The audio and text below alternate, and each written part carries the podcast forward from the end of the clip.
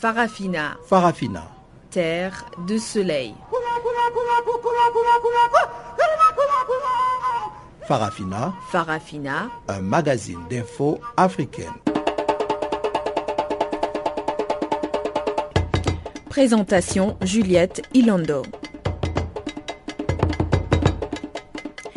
Bonsoir à tous et à toutes et bienvenue à cette nouvelle édition de Farafina. Nous allons ensemble parcourir l'Afrique pendant 55 minutes à la découverte des événements qui ont marqué l'actualité sur le continent. Adrienne Kenny est à la technique et sans plus tarder, voici les principaux titres. 13 août 2004, 13 août 2014, cela fait exactement 10 ans, jour pour jour, que des réfugiés congolais étaient assassinés dans le camp à Gitumba, au Burundi. Dix ans après, des voix s'élèvent pour que justice soit faite. Les FDLR doivent rejoindre les camps choisis pour eux ou réintégrer le processus de paix, sinon ils y seront contraints par la force. Déclaration de la société civile de la République démocratique du Congo après le refus des FDLR à rejoindre Kisangani pour y être cantonnés. Et en République centrafricaine, le syndicat autonome des enseignants du supérieur accorde une trêve de 45 jours pour achever l'année universitaire dans certaines facultés dans le pays donc euh, pour les titres. Place maintenant au bulletin d'actualité avec Pamela Kumba et je vous retrouve juste après.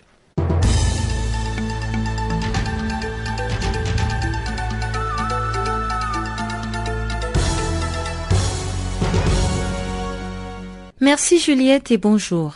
Commémoration ce jeudi à Midrand, en Afrique du Sud, du dixième anniversaire du Parlement panafricain. Né en 2004, cet organe est présidé par le député nigérian Bethel Nameka Amadi.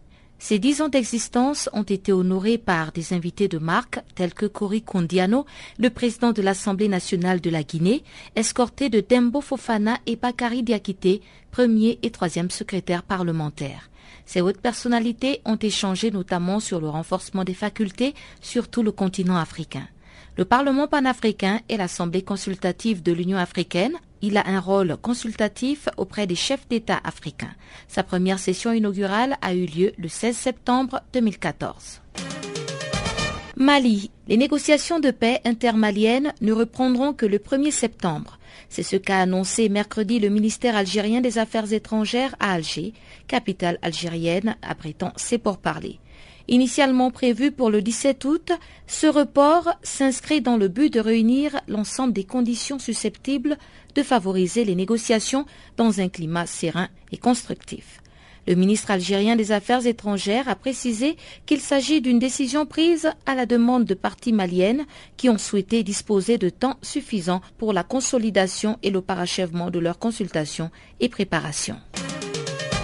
Pour rappel, un document publié le 24 juillet à Alger avait fixé la seconde phase des négociations du 17 août au 11 septembre. À cette date, le gouvernement de Bamako et six groupes armés ont signé, après huit jours de discussion à Alger, une feuille de route en vue de la mise en place d'un cadre pour des négociations de paix qui permettront l'émergence d'une solution globale et négociée pour le Mali.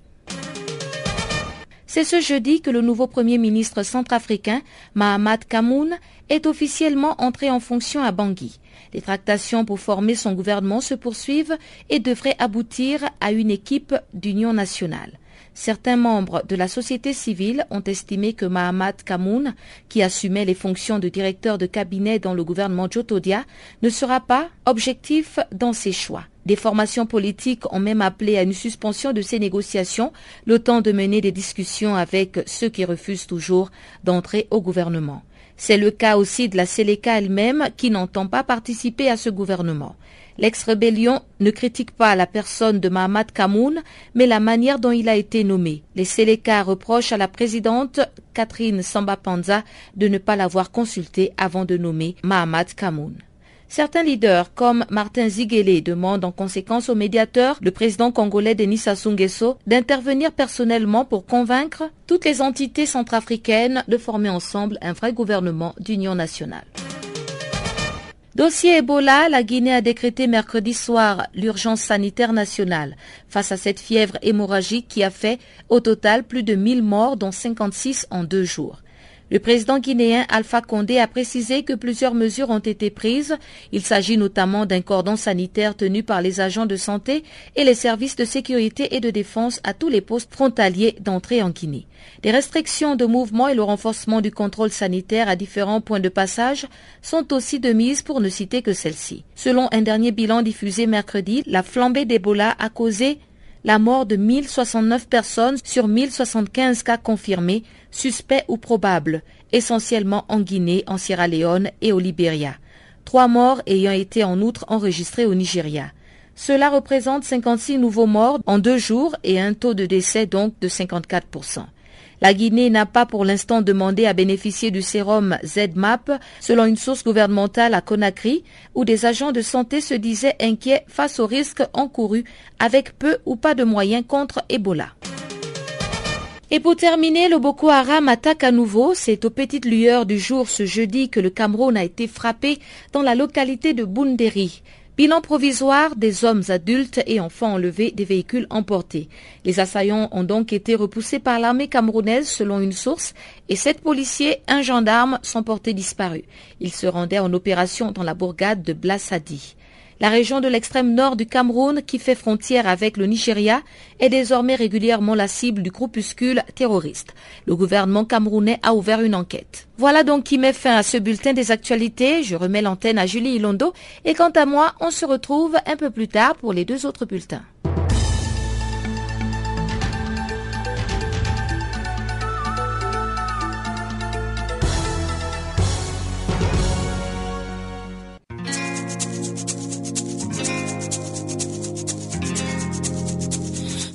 Vous écoutez Farafina, un programme en français sur Canal Afrique émettant de Johannesburg. Pour vos réactions à nos émissions, écrivez-nous soit à l'adresse électronique suivante farafina.channelafrica en un seul ou envoyez-nous un SMS au numéro qui suit 00 27 833 81 56 59.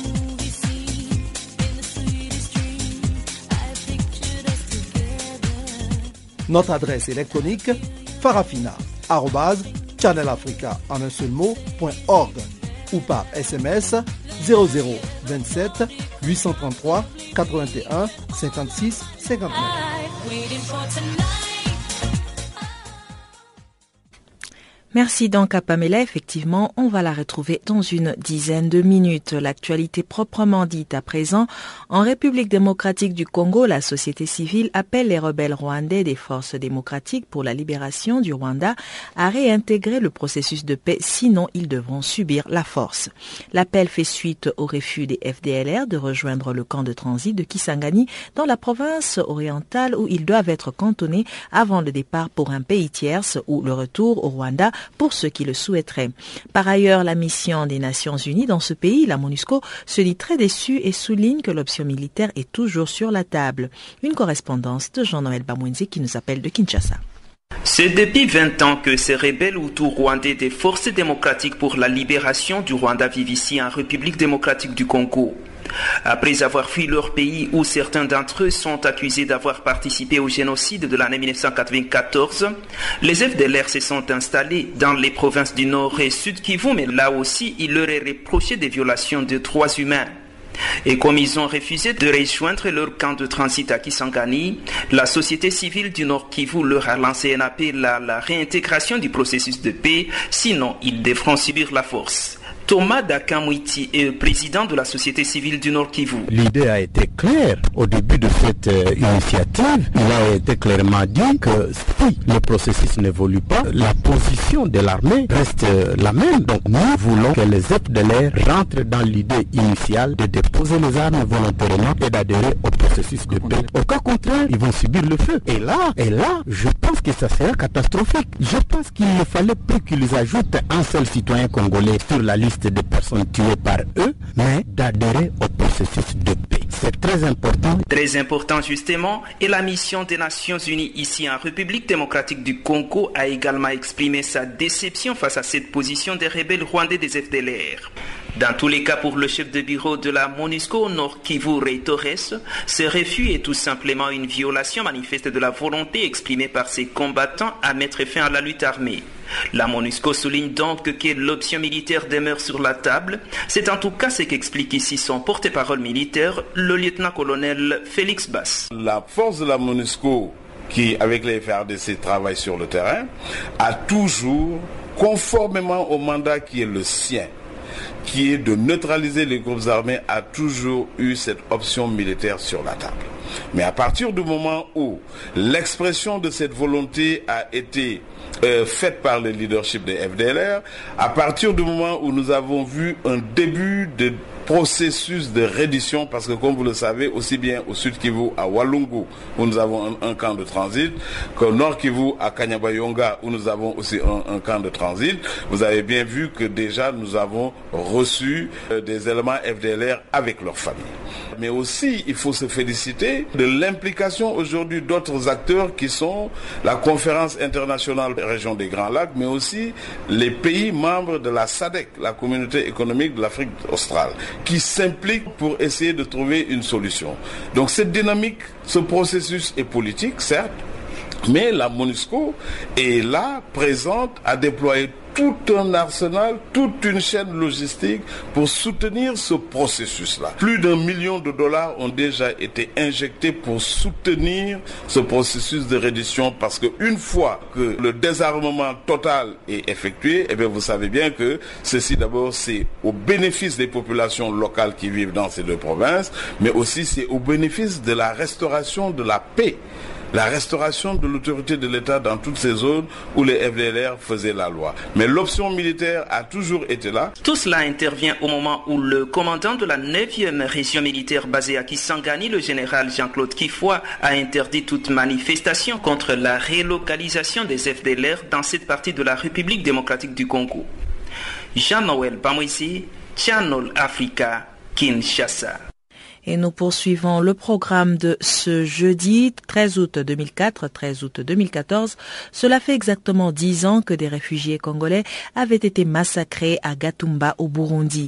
Dix ans après, aucune arrestation n'a été faite, aucune justice n'a été faite aux familles des victimes et rescapés. Une situation que déplore Human Rights Watch qui interpelle la communauté internationale et l'exhorte à exercer des pressions aux autorités burundaises pour que Agaton Rwassa et Abimana reconnus comme responsable et auteur de ces crimes soit traduit en justice. On écoute Karina Tersakian de Human Rights Watch.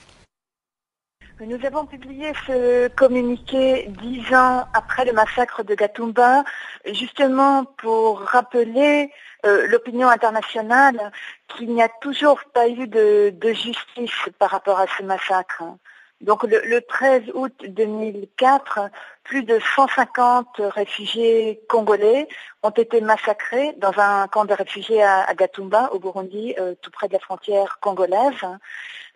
Le, groupe armé, les FNL, avait endossé la responsabilité de l'attaque à l'époque par le biais de leur porte-parole, mais jusqu'à présent, personne n'a été traduit en justice par rapport à ce massacre.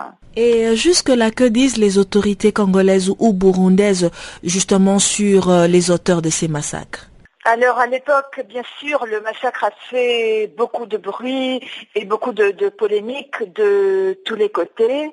Et en fait, en 2004, les autorités burundaises ont émis des mandats d'arrêt contre Agathon Rwassa, le chef des FNL, et Pasteur Abimana, qui est justement le porte-parole qui avait revendiqué la responsabilité pour cette attaque. Mais euh, malheureusement, jusqu'à présent, aucune de ces deux personnes n'a été arrêtée et aucun euh, des autres euh, dirigeants des, des FNL n'ont été arrêtés par rapport à ce massacre non plus. Ceci malgré le fait que et Rwasa et Abimana, tous les deux actuellement vivent au Burundi. Euh, leur localisation est, bien connue, ce sont des hommes politiques euh, bien connus. Mais euh, malheureusement, euh, jusqu'aujourd'hui, euh, aucune justice n'a été rendue par rapport à ce massacre. Et, et d'après vous et votre expérience, vous avez parlé aux victimes, vous connaissez un peu le Burundi. Quelle pourrait être la raison pour laquelle les autorités burundaises ne mettent justement pas la main sur euh, Rwasa ou Abimana? Bon, c'est difficile de comprendre effectivement, mais il faut peut-être souligner que ce n'est pas le seul cas où justice n'a pas été rendue. En, fait, ce, cas, bon, bien sûr, c'est l'un des, plus graves dans les années récentes de l'histoire du Burundi, puisqu'il y a eu un très grand nombre de personnes tuées. Mais il y a eu beaucoup d'autres incidents de, massacres, de tueries à caractère ethnique ou politique, mais très peu des auteurs ont été traduits en justice. Alors, il y a une impunité, euh, je dirais, quasi totale qui semble protéger les auteurs de ces crimes. Si on met ça peut-être dans un contexte plus large, le Burundi, bien sûr, c'est un pays qui a connu beaucoup de violences depuis des, décennies. Et récemment, d'ailleurs, il y a quelques mois, le Burundi a adopté une nouvelle loi pour créer une commission vérité et réconciliation euh, portant justement sur ces crimes du passé. Et le massacre de Gatumbara serait inclus en principe euh, dans ces crimes-là. Mais ce qui est remarquable dans cette loi, et regrettable d'ailleurs, c'est que cette loi ne prévoit pas la création d'un tribunal spécial pour juger ces crimes. Alors, une fois de plus, il semble que les autorités burundaises résistent euh, au principe de justice et peut-être euh, parce que certains des dirigeants actuels eux-mêmes euh, ont trempé dans, des crimes dans le passé, il y a des intérêts de tous les côtés, donc l'impunité qui continue peut-être sert les intérêts de certaines personnes qui auraient éventuellement participé à, certains de ces crimes. Et, quelle pression la communauté internationale pourrait-elle exercer sur le gouvernement burundais pour que justement justice soit faite? Alors nous pensons que ce dixième anniversaire du massacre de Gatumba le moment propice pour la communauté internationale d'abord de se rappeler, de commémorer ce massacre, mais surtout de faire pression sur les autorités burundaises de traduire en justice les personnes responsables. Et c'est ici nécessaire de mener euh, de nouvelles enquêtes puisque ces faits ont été très bien documentés à l'époque. Donc ce ne sont pas les informations qui manquent, ce ne sont pas les témoignages qui manquent. Donc nous espérons que tous les partenaires du Burundi euh, profiteront de, cette occasion de, l'anniversaire pour justement renouveler leur appel euh, pour la justice. En Afrique du Sud, l'avocat des 20 Congolais est passé à la contre-interrogation du premier témoin. Selon les avocats des accusés, les citoyens congolais n'avaient aucune intention de mener à bout un coup d'État. Tout ce qui les intéressait, c'est plutôt la somme d'argent qu'ils pouvaient remporter avec différents deals avec des sponsors. Notre confrère Eric Boukoula, qui était sur place, nous fait le point. Ok, euh, la journée d'aujourd'hui, euh, le 14 août, euh, à la Cour suprême euh, de Pretoria était plus, euh, c'était sur plus sur un compte interrogatoire, bien sûr, de l'avocat de la défense, M. Pelé, qui a interrogé la, le témoin John. James Johnson. Alors l'argument de, de, c'est-à-dire la direction que prenaient les, les, questions bien sûr de l'avocat Pelé, euh, amener plus à conclure que l'avocat essayait un peu de faire conclure qu'en fait le euh, c'est-à-dire euh, les accusés, les 20 accusés, n'avaient pas de vraies intentions de commettre un, coup d'État, mais étaient seulement intéressés en fait euh, par l'argent. C'est-à-dire que c'est plus une histoire de scroquerie.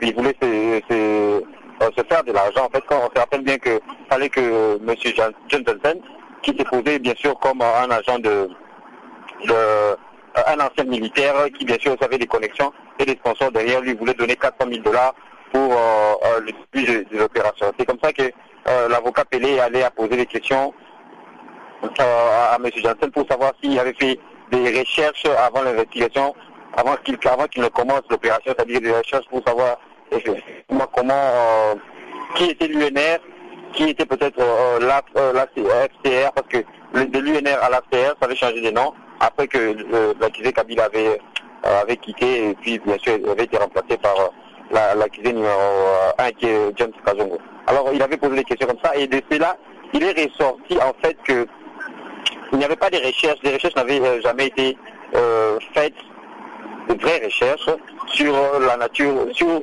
qui était l'UNR ou surtout qui était l'accusé numéro 4 parce que c'est lui le principal interlocuteur de, de, M. James Johnson.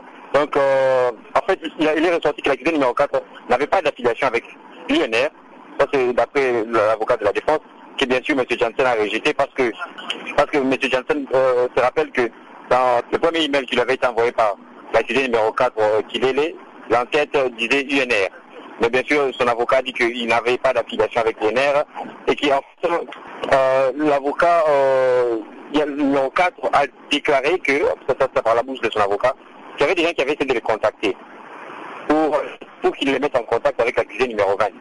Donc ce n'est que quand ces personnes sont venues le contacter et qu'ils ont proposé même de l'argent pour qu'il les mette en contact avec l'accusé numéro 20, qui est bien sûr euh, euh, Tarassi Kabila, qu'il a eu ce goût d'argent, qu'il était plus intéressé, à l'argent. Il s'est dit qu'il y avait peut-être des moyens, beaucoup plus de moyens de faire sortir à ces gens de l'argent parce que ces gens étaient prêts à payer des grands montants pour qu'ils le mettent en contact avec euh, l'accusé numéro 20.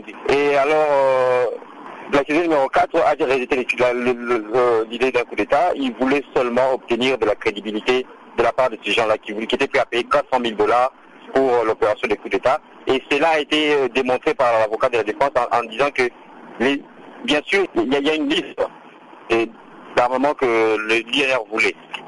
Mais si on regarde dans cette liste, il n'y a pas il n'y a nulle part, ils ont fait une demande de munitions. Alors, il n'y avait pas de licence. Pourquoi demanderait-il aussi beaucoup de, une aussi lourde sans pourtant en, demander de, de, munitions Pour le rendre opérationnel, il faut une plateforme, bien sûr, sur laquelle il faut le lancer. Mais, d'après les emails dans la liste de, ce qui avait été demandé par l'accusé numéro 4, il n'y avait aucune référence à une plateforme.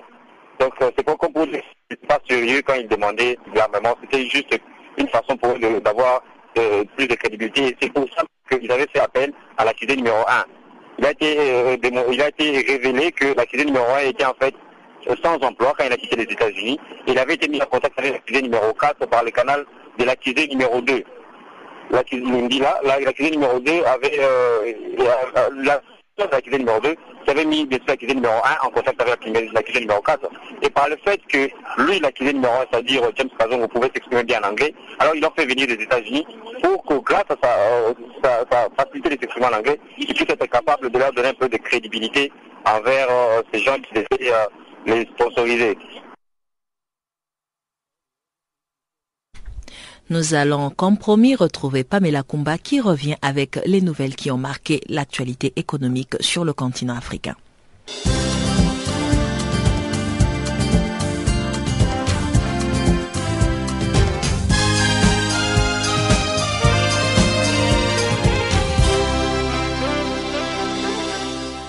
Rebonjour, l'actualité économique commence par le Botswana. La compagnie diamantifère Firestone Diamonds PLC a amorcé le processus de cession de BK11. Il s'agit d'une mine diamantifère qui couvre 9,6 hectares dans le champ Kimberlitic au Rapa dans le nord du Botswana. Cette procédure est dirigée par la société sud-africaine de conseil Questco Pty Limited. Celle-ci avait déjà fait ses preuves dans la vente d'autres actifs de diamants en Afrique subsaharienne. Le plan de mine de BK11, dont la licence minière a été obtenue en 2010, prévoit une production de 11,5 MT sur une durée de vie de 10 ans au rythme de 8,5 carats par 100 tonnes. Firestone Diamonds a placé BK11 sous régime de maintenance et d'entretien depuis février 2012 avant de décider de sa cession pour se consacrer à ses actifs dans le royaume du Lesotho pour lesquels elle a levé 225,2 millions de dollars en début de l'année en cours. Firestone Diamonds, qui s'est même retiré de la bourse du Botswana, détient à 75% au Lesotho le projet Likhobong, son principal actif dans ce royaume. Cameroun Canyon Resources Limited est convaincu de produire de la bauxite à enfournement direct. La production rentrera dans le cadre du projet BIRSOC. Il porte sur deux licences qui couvrent près de 1460 km dans le centre du Cameroun. Le dernier lot des échantillons de forage de reconnaissance sur le prospect Baoua, un plateau long de 700 sur 350 mètres, a fourni les meilleurs résultats de ce programme de forage exécuté sur 19 plateaux dans 4 prospects. En effet, le prospect de Baoua a révélé des teneurs de 44% d'oxyde d'aluminium et 8,9% de dioxyde de silicium, pour une minéralisation en affleurement d'une hauteur de plus de 6 mètres en moyenne selon le Canyon Ressources. Et pour Philippe Gallagher, le directeur général du Canyon, la forte teneur en oxyde d'aluminium et le faible taux de dioxyde de silicium mettent en lumière le potentiel pour la compagnie d'établir des ressources de bauxite DSO. En Guinée, Stellar Diamonds repousse à début septembre l'exploitation d'essais du diamant de Baoulé. Stellar Diamonds PLC, coté à Londres, a réalisé d'énormes progrès ces dernières semaines. La compagnie voulait donc passer au quatrième trimestre 2014 à l'exploitation minière d'essais de la cheminée kimberlitique de Baoulé et générer de façon anticipée un flux de trésorerie. La cheminée kimberlitique de Baoulé, vaste de 5 hectares, et qui a une profondeur de plus de 180 mètres, se situe au cœur du fameux champ diamantifère Arédor, une région qui a produit dans le passé quelques-uns des plus gros diamants de grande valeur en Guinée. Les analyses des micro-diamants de ce gisement découvert en 1999 ont révélé, dit-on, la présence des diamants de taille variant entre 20 et 40 carats par 100 tonnes de ressources de kimberlite. Du diamant encore en Afrique du Sud, à partir du 18 août, Petra Diamonds va exposer son diamant bleu de 122,52 carats. L'exposition se passera du 18 août au 12 septembre prochain à Johannesburg avant la mise aux enchères du diamant bleu, découvert juin dernier dans la mine de Cullinan au nord-est de Pretoria. Cette gemme bleue vient allonger la longue liste des diamants bleus d'exception fournis par Cullinan que Petra Diamonds présente comme la plus importante source de diamants bleus au monde. La mine de Cullinan, située au pied de la montagne de Magalisberg a fourni en 1905 le plus gros diamant brut jamais découvert, pesant 3106 carats, et plus tard un diamant brut de 705 carats qui a été vendu à 35,3 millions de dollars américains en février 2010. Elle a été acquise en 2008 par Petra Diamonds Limited, qui dispose de participations dans les mines Finch, Fontaine, Kimberley Underground et Elam en Afrique du Sud et dans la mine Williamson en Tanzanie. Au Cameroun, on s'achemine vers un accroissement des réserves d'or dans les coffres du trésor public. Afin de ramener dans le circuit formel les 90% de l'or produit au Cameroun, le gouvernement a mis en place le CAPAM, cadre d'appui à l'artisanat minier. Le rôle de cette structure consiste à encadrer les artisans miniers, à inciter les opérateurs à la mécanisation plus poussée de la mine artisanale, mais surtout à racheter l'or produit par les exploitants miniers artisanaux afin de constituer des réserves d'or au trésor public dans le cadre d'un projet baptisé Opération Gold. Le décret du 1er août stipule que les prélèvements effectués par le CAPAM sont repartis ainsi. 70% pour l'État, dont 40% déposés au ministère des Finances pour la constitution des réserves d'or et 30% pour la poursuite des activités de canalisation sur le terrain. 10% pour la mise en charge du comité de suivi de l'artisanat minier mécanisé, 10% pour la réalisation de projets en faveur des populations riveraines des sites miniers et 10% pour l'appui au fonctionnement des équipes de collecte. Cette réorganisation de l'exploitation minière artisanale au Cameroun intervient après la suspension le 14 mai de la délivrance des autorisations par le ministère des Mines. Gabon pour clore ce bulletin, l'interdiction sur les importations de véhicules d'occasion de moins de trois ans est maintenue. Un an après l'adoption de la mesure, de nombreux consignataires ont reçu de la Direction générale des transports terrestres des dérogations d'importation de véhicules de plus de trois ans, une situation qui a occasionné la saturation du port d'Ovendo. Pour Raphaël Ngazouze, le ministre délégué au transport, les responsables administratifs qui ont délivré des dérogations irrégulières d'importation de ces véhicules d'occasion de plus de trois ans devront répondre de leurs actes. Le ministre délégué au transport a précisé que les véhicules ne répondant pas aux exigences de l'arrêté seront détruits ou exportés vers d'autres pays.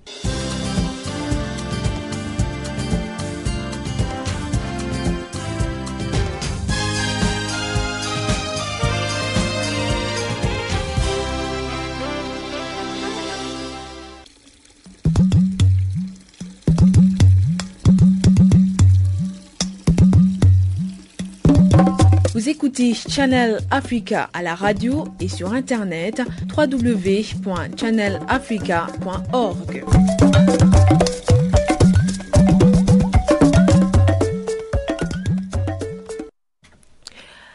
La suite de notre programme, une trêve de 45 jours est décidée par le syndicat autonome des enseignants du supérieur lors de leur assemblée générale tenue le 12 août. Nous sommes là en République centrafricaine.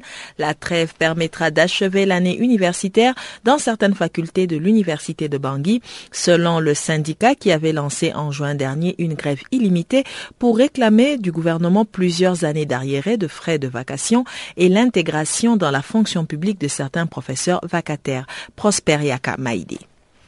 Après deux mois de boycott de cours, les enseignants du supérieur n'ont toujours pas obtenu gain de cause. Les revendications sont restées lettres mortes. Le paiement des frais de vacation de l'année 2011, la prise en compte par l'État des enseignants vacataires en instant d'intégration et l'amélioration de leurs conditions du travail a été balayé du revers de la main par le gouvernement qui s'est résolu à ne pas baisser les chines. Sur 552 millions de francs CFA d'arriérés de frais de vacation réclamés par les enseignants, le gouvernement n'a que versé 70 millions. C'est une goutte d'eau dans la mer qui n'a aucune signification aujourd'hui, estime un enseignant qui se demande comment on pourrait repartir les 70 millions entre 200 enseignants. Qu'est-ce qui a motivé les enseignants du supérieur à revenir au bon sentiment? La réponse avec le secrétaire général du SINAES, Jean-Pierre Tozaï.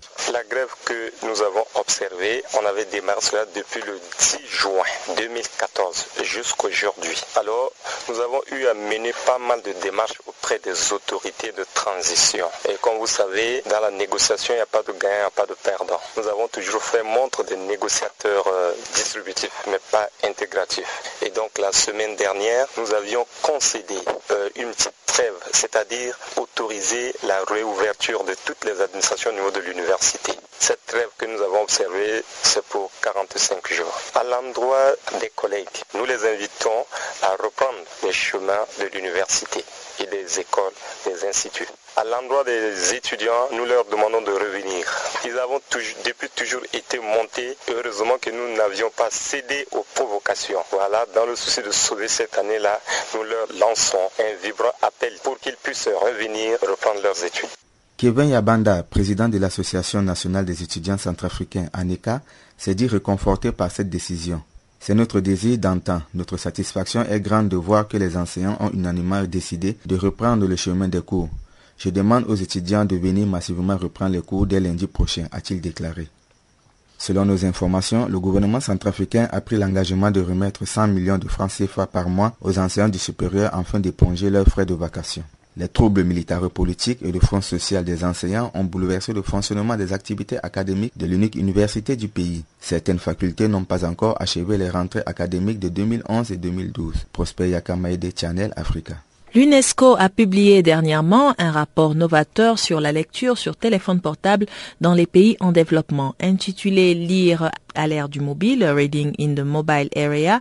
Ce rapport indique que dans les pays où les taux d'analphabétisation sont élevés et l'accès aux textes imprimés est très limité, de nombreuses personnes lisent des livres et des histoires dans leur intégralité sur des écrans rudimentaires. Le rapport fournit aussi une information précieuse sur la manière dont la technologie mobile est utilisée comme support de lecteur et par qui. Pour David Acho Arena, directeur de la division du développement des enseignants et de l'enseignement supérieur de l'UNESCO, le portable doit être considéré comme un vecteur pour accéder à l'écrit. Le portable, ajoute-t-il, est un instrument intéressant pour donner une alternative pour l'accès à l'écrit à des publics pour qui l'accès au livre est relativement rare. David Acho Arena, directeur de la division de développement des enseignants et de l'enseignement supérieur de l'UNESCO, nous en dit plus. Alors c'est une enquête que nous avons menée dans sept pays en, développement, l'Éthiopie, le Ghana, l'Inde, le Kenya, le Nigeria, le Pakistan et le Zimbabwe. Nous avons interrogé 4000 lecteurs qui sont des personnes qui utilisent une plateforme euh, qu'on appelle World Reader, qui est une, une plateforme qui met en accès donc euh, des contenus et qui sont accessibles sur les téléphones portables. Et nous avons donc utilisé cet échantillon pour mener cette enquête qui avait pour euh, objet de mieux connaître le type d'usage que l'on peut faire du téléphone portable pour accéder à la lecture et pour euh, également euh, mieux connaître les habitudes, disons, des utilisateurs de cette technologie. Le profil des lecteurs euh, sur cet échantillon ne reflète pas nécessairement le profil de la population générale. Il s'agit de personnes qui ont un profil éducatif relativement supérieur à celui de la population générale. Et le type d'utilisation qui en est faite en ce qui concerne la nature finalement des, publications consultées est assez varié. Enfin, on a euh, développé une catégorie finalement euh, des types de contenus. Et la première catégorie, euh, c'est le roman. Viennent ensuite les textes qui sont liés à la religion, à, l'éducation également. Voilà, donc ce sont les, les, trois principaux thèmes auxquels ont accès les lecteurs sur cette plateforme. Et donc l'étude indique que la lecture sur téléphone portable est également fréquente dans des pays qui ont un taux important d'analphabétisme. Est-ce qu'on peut espérer que la lecture sur téléphone portable pourrait contribuer à la lutte contre l'analphabétisme ce que montre cette étude, c'est qu'effectivement le téléphone portable peut être un vecteur, non seulement pour accéder à l'écrit, mais pour accéder pas seulement à, des messages courts et simples, mais également à des documents relativement euh, longs, élaborés, voire euh, complexes. Donc ça peut être effectivement un instrument euh, intéressant, non pas nécessairement pour remplacer l'écrit classique, le livre, mais en tous les cas pour euh, donner une, alternative pour l'accès à l'écrit à des publics et dans des situations où le livre finalement n'est pas euh, présent. Et donc quelle stratégie pourraient adopter les gouvernements pour promouvoir la lecture sur portable? Alors il y a plusieurs pistes euh, à explorer. La première concerne la diversification des contenus. Donc il est important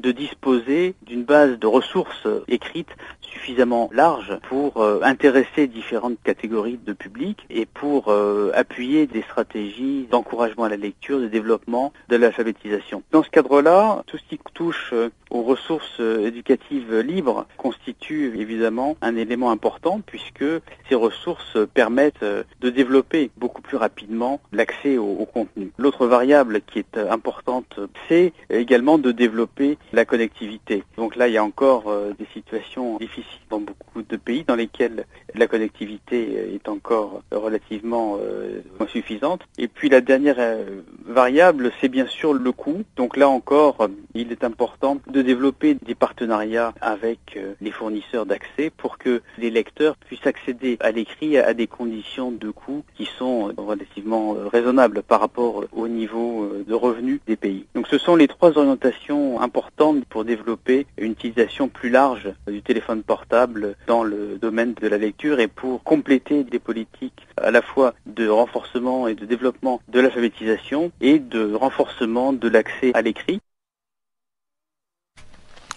Et une actualité hors du continent africain à présent, dans le nord de l'Irak, les agences des Nations Unies et leurs partenaires humanitaires prolongent l'aide aux centaines de milliers de familles qui fuient l'avance, l'avancée, pardon, des militants de l'État islamique. Les Nations Unies plaident pour la création des corridors humanitaires. La situation reste particulièrement difficile dans le Djebel de Sinjar, également appelé les montagnes de Sinjar, où l'on estime à 50 000 le nombre de personnes pour la plupart des femmes et des enfants et des personnes âgées prises au piège depuis que l'État islamique les a forcés à fuir leur maison il y a près d'une semaine. Plus de 200 000 personnes se sont dirigées vers le gouvernorat de Dahouk au Kurdistan, selon le Bureau de coordination des affaires humanitaires des Nations Unies, qui précise qu'il n'a pu jusqu'à présent vérifier le nombre de personnes déplacées. Eliana Naba, porte-parole de la mission des Nations Unies pour l'assistance en Irak, nous donne plus de détails la situation est extrêmement difficile au niveau surtout du déplacement massif de population. Au cours des huit derniers jours, des dizaines de milliers de personnes ont encore une fois pris le chemin de l'exode suite aux combats qui ont opposé les groupes armés ISIL aux troupes Peshmerga dans le nord de l'Irak. Cela dit, la situation est très fluide parce que de nombreuses personnes se déplacent plus d'une fois arrivent quelque part, puis vont ailleurs, et encore une fois ailleurs, etc. C'est pourquoi il est difficile de fournir un nombre exact ou d'identifier exactement le nombre des déplacés. On parle d'une situation qui est assez délicate dans euh, les montagnes de Sinjar. Donc, quelle est euh, la, situation en, termes de besoins et de défis? Les défis sont énormes.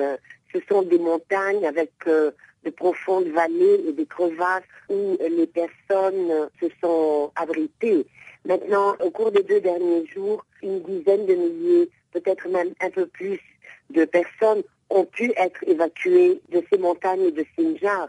mais les Nations Unies et les autorités locales estiment que entre 35 et 40 000 autres personnes sont peut-être encore coincées là-bas. Ces personnes, comme euh, vous pouvez l'imaginer, manquent de tout, d'eau, de nourriture, d'ouverture, de produits euh, non alimentaires, de secours médicaux, etc. La situation est extrêmement difficile pour ces personnes. Mais qu'il y a eu quelques largages de vivres et de produits non alimentaires au cours des derniers jours, mais pas en quantité suffisante, bien sûr. Maintenant, les Nations Unies, avec les partenaires internationaux et nationaux, sont en train d'étudier la possibilité d'établir un couloir humanitaire pour faire sortir ces personnes de ces régions. À cela, bien sûr, s'ajoute le gouvernorat de Dorouk est le plus affecté parce que on estime à quelques 150 à 170 000 personnes qui ont trouvé refuge dans ce gouvernorat ou alors à l'intérieur du gouvernorat de Ninawa. Alors avant qu'il y ait ce fameux corridor humanitaire, comment, et au-delà des largages que vous évoquiez, comment on peut aider Est-ce qu'il y a d'autres solutions? Vous parliez des partenaires locaux, eh, comment ils arrivent à, joindre les populations? Ils sont sur place, donc ils arrivent à identifier les points de regroupement et euh, à acheminer les secours ou les besoins, les vivres et non-vivres dont ils ont besoin d'une certaine façon. Même si la communauté humanitaire n'est pas en mesure d'accéder à la localité de Sinjar, mais les équipes et les secours nécessaires, que ce soit en eau, en produits hygiéniques, etc., sont sur place et sont prêts à être distribués à tout moment. Maintenant, nous avons accès aux populations qui sont au point de réception, là où elles sont arrivées, où elles sont regroupées. Là, ces personnes, le problème n'est pas le même parce qu'on y a accès et on peut leur faire parvenir leurs besoins. Donc euh, le problème, c'est surtout le plus important, le plus crucial et critique, c'est d'obtenir l'évacuation le plus rapidement possible des personnes coincées dans les montagnes de Sinjar. Est-ce que ça veut dire aussi que les pays voisins peuvent aider? Est-ce qu'il y a une, volonté des pays voisins ou est-ce qu'eux-mêmes ont, leurs problèmes? Puisqu'à côté de Sinjar, on parle de la Syrie il y a une sorte de coopération pour permettre aux familles, en ce qui concerne soit la Syrie, soit la Turquie, pour permettre aux personnes qui ont réussi à quitter ou à être évacuées de pouvoir se rendre dans certaines régions limitrophes d'un côté ou de l'autre s'ils le désirent. Alors on l'a vu également, donc les États-Unis notamment après la mobilisation du Conseil de sécurité ont procédé à, des bombardements. Il va y avoir toute une opération qui, nous dit-on, va être longue. L'aide humanitaire aussi va forcément l'être. Comment on peut envisager les perspectives avec un gouvernement qui tarde à se former aussi? On, a vu euh, le représentant notamment euh, publier une déclaration concernant la, constitution de ce gouvernement pour activer les choses. Est-ce que donc euh, aujourd'hui votre mission s'inscrit dans la durée et, pense que toute l'aide qui va être apportée et tous les efforts vont devoir durer des semaines voire des mois? Oui, écoutez, indépendamment de la situation politique ou sécuritaire, mais les Nations Unies ne prévoient pas, en tout cas, une amélioration de la situation humanitaire dans les jours qui viennent. Bien sûr, on l'espère. Au contraire, les Nations Unies se préparent à porter assistance à un plus grand nombre de déplacés, euh, notamment ceux qui auront pu être évacués euh, du Mont Sinjar. On ne s'attend pas à une amélioration immédiate de la situation. Ok, c'est Shadem Vono, rappeur musicien africain. Vous écoutez Canal Afrique, la voix de la renaissance africaine. Ce qui doit être sera. Lentement mais sûrement, nous nous acheminons vers la fin de notre programme. Mais attention, nous ne sommes pas encore là. Nous allons retrouver pour une dernière fois Pamela Kumba pour le bulletin des sports.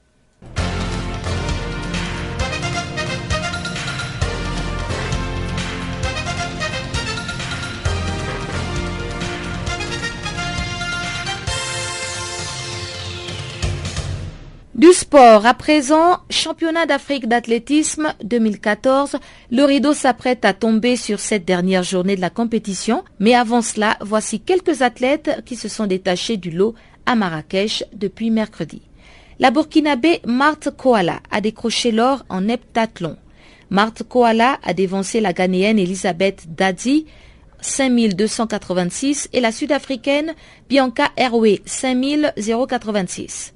C'est la première fois que le Burkina Faso gagne deux titres lors d'une même compétition. L'Algérienne Yasmina Omrani, qui était en tête du classement, a abandonné la veille sur blessure.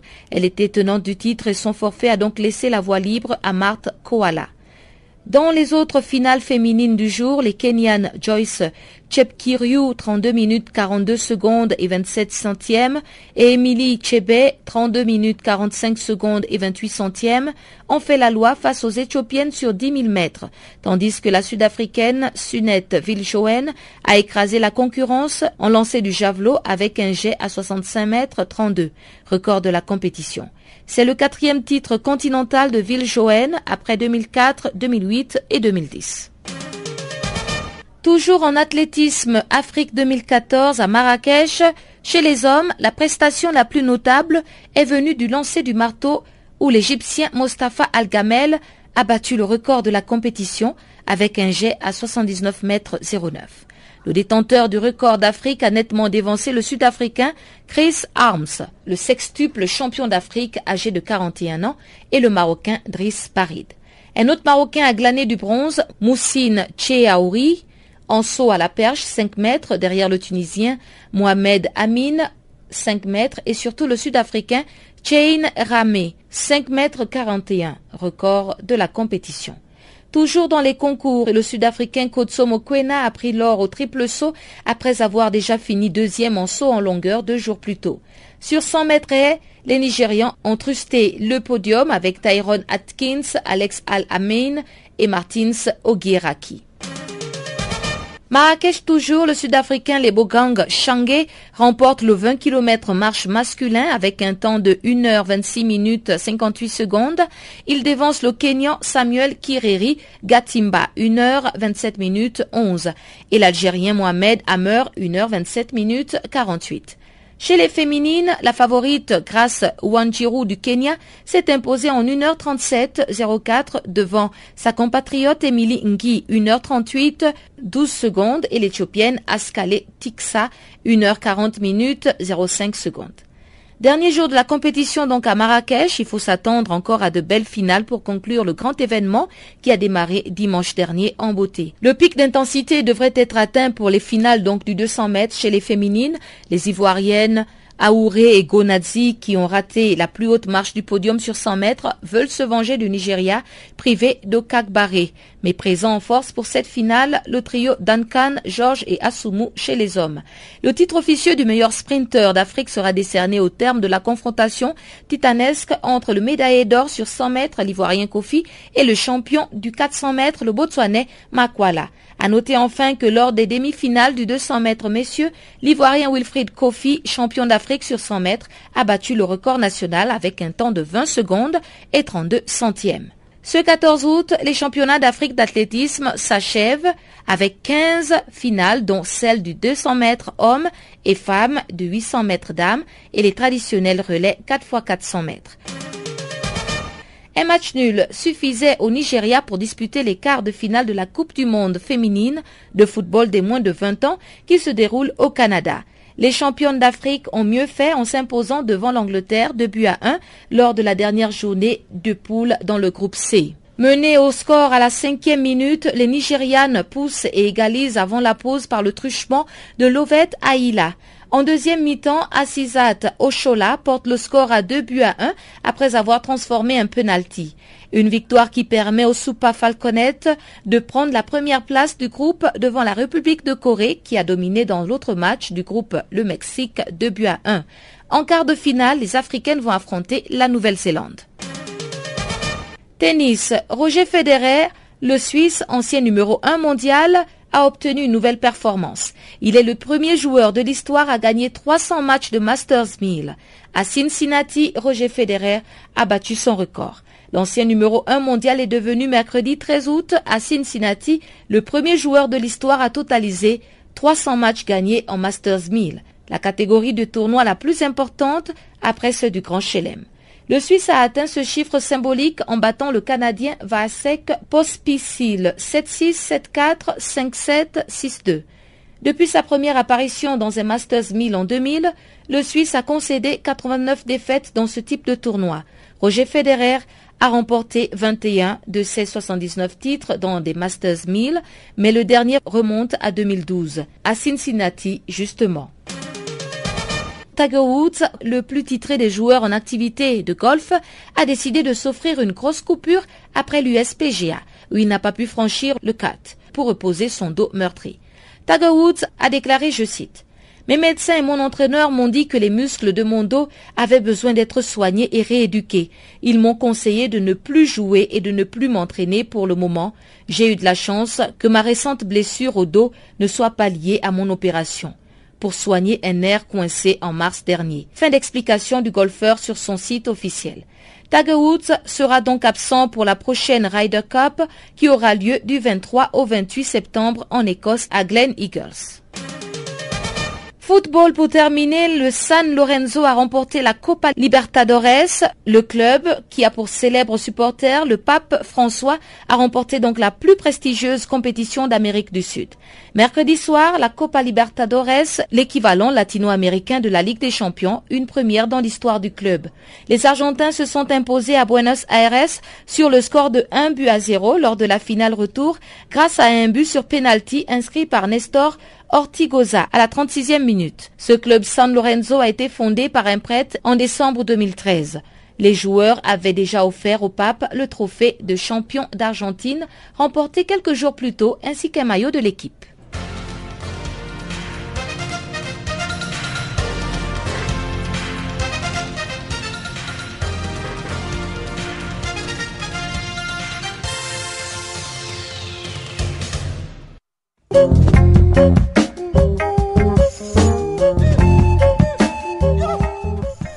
Merci à vous de nous avoir suivis. C'est donc par ici que s'achève Farafina, votre magazine d'actualité africaine. Je vous rappelle que Adrienne Kenny était à la technique. Quant à moi, je vous retrouve demain. Au revoir.